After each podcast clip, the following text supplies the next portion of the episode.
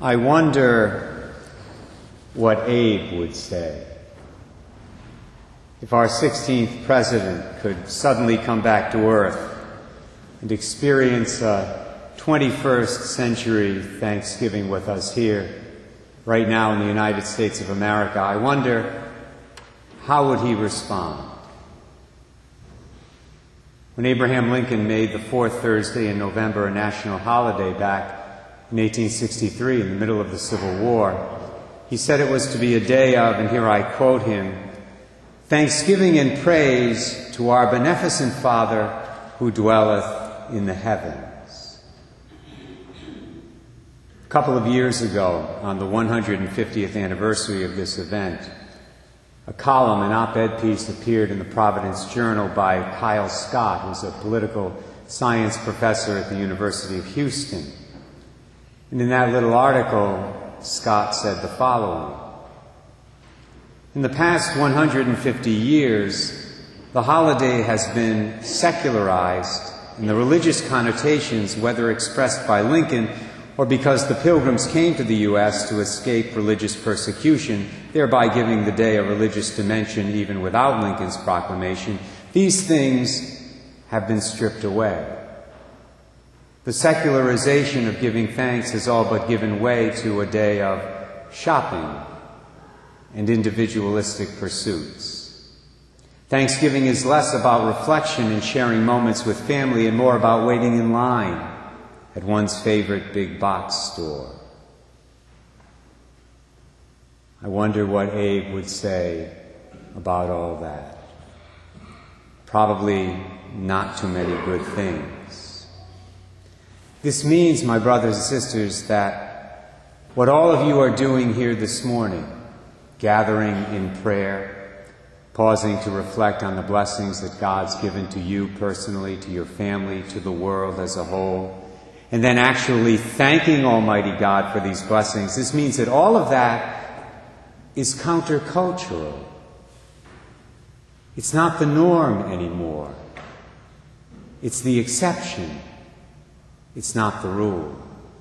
Nowadays, the biggest concern for a lot of people on Thanksgiving morning is not what time is the family getting together today, which is what it used to be. Rather, it's what time does Walmart open today? Sad. Kyle Scott wrote, The consumerist drive has supplanted a day of giving thanks with days of consumption. The impatience of consumers and retailers means no longer is Black Friday soon enough, but Thursday must now be invaded. It's impossible to authentically give thanks when one can't wait to get more. This, by the way, is why our Holy Father, Pope Francis, is always railing against consumerism. Not capitalism per se, but consumerism. To a person steeped in consumerism, things and the accumulation of more stuff is more important than God. And of course, more important than other people. I can't help but believe that on this particular issue, at least, Abraham Lincoln and our Holy Father, Pope Francis, would be on the very same page. Let me close this morning with this thought.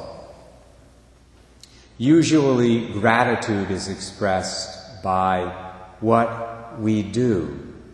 It's expressed in action. In today's gospel reading, for example, a Samaritan leper is healed by Jesus, and he expresses his gratitude to our Lord by doing something. Actually, he does three things. He turns around, he walks back to Jesus, and he says, Thank you, Lord, for healing me of my leprosy and making me well. That's the way gratitude normally works. But there are some cases where the opposite is true. There are certain times in our lives when gratitude is best expressed by what we don't do, like needlessly shopping on Thanksgiving Day. Dear Lord, we are beginning this day with you here at Mass, which is the best way to begin any day. In doing that, we are honoring the desire of President Lincoln by offering, as he would put it, thanksgiving and praise to you, our beneficent Father, who dwelleth in the heavens. We ask you to help us to express our gratitude to you during the remainder of this day by doing some things. By saying grace before meals, for our Thanksgiving meal especially. By spending some quality time with some of the people through whom you have blessed our lives. And by remembering those in need. And help us also to express our gratitude by saying no, by saying no to shopping, by saying no to selfishness, by saying no to any and every temptation we might experience to put things before you and before our brothers and sisters. Amen.